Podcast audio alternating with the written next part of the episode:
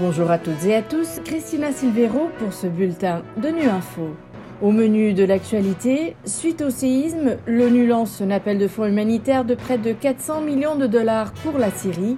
Le niveau de violence contre les enfants dans les conflits armés demeure scandaleusement élevé. Enfin, le chef de l'ONU appelle à une mondialisation plus juste. Face à l'ampleur de la catastrophe provoquée par le séisme en Turquie et en Syrie lundi dernier, le secrétaire général de l'ONU Antonio Guterres a annoncé ce mardi le lancement d'un appel de fonds humanitaire s'élevant à 397 millions de dollars pour la Syrie. Un autre appel de fonds similaire pour la Turquie est en préparation. Sur le terrain, le directeur régional de l'Organisation mondiale de la santé, le docteur Ahmed Al-Mandari, a constaté les dégâts dans la ville d'Alep en Syrie. Il est au micro de Rim Abaza de NUINFO. La destruction est absolument massive et la dévastation est difficile à décrire avec des mots. Le tremblement de terre a frappé à un moment où il est besoin à travers la Syrie pour toute la Syrie et tous les Syriens sont à leur plus haut niveau depuis le début du conflit il y a 12 ans. Par exemple, près de 50% des établissements de santé du pays ne fonctionnent pas. Plusieurs hôpitaux ont été affectés par ce tremblement de terre en plus de la guerre. Et maintenant, des équipements médicaux essentiels ont été détruits par le tremblement de terre. Nous avions des scanners installés depuis les années 90 qui fonctionnaient jusqu'au tremblement de terre. Et maintenant, ils ne fonctionnent plus. Même si la résolution était de très mauvaise qualité, ils étaient toujours utilisés, malgré le manque de pièces de rechange disponibles en raison de la guerre. Pour résumer, nous estimons qu'environ 5 millions de personnes ont été touchées par le tremblement de terre dans l'ensemble de la Syrie.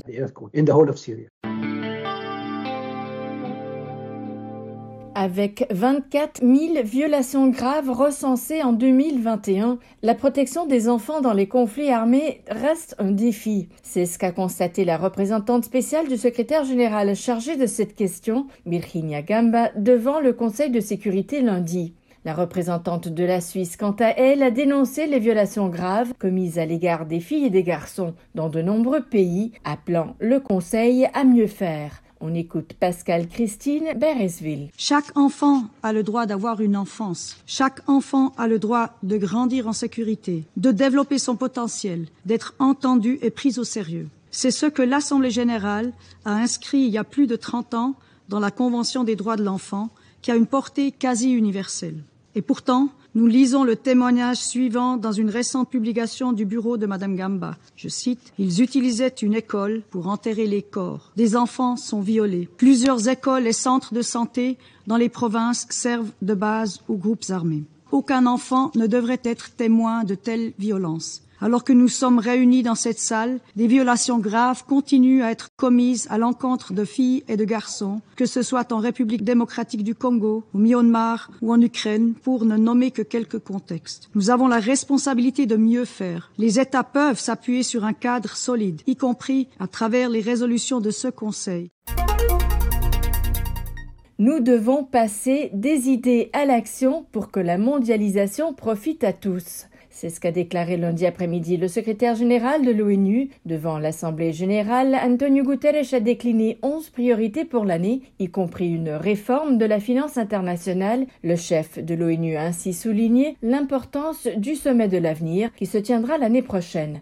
Ce sommet sera une occasion générationnelle de donner un nouvel élan à l'action mondiale, de réaffirmer nos principes fondamentaux et d'élaborer des cadres multilatéraux adaptés au monde d'aujourd'hui et qui nous permettent d'avancer vers l'avenir que nous voulons. L'un des principaux objectifs de notre programme commun est de triompher des obstacles et des entraves au programme 2030, de combler les lacunes et de relever les défis nouveaux qui se présentent à nous à une vitesse et une fréquence impressionnantes. Et le sommet de l'avenir sera la plateforme où nous pourrons aborder ces questions, mettre en évidence l'écu d'une pensée à court terme, y remédier et créer des garde-fous autour de l'impact des nouvelles technologies.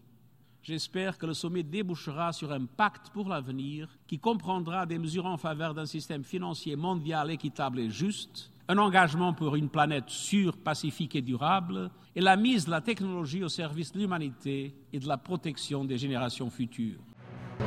Voilà, fin de ce bulletin de Nu Info. Merci de votre fidélité. À bientôt.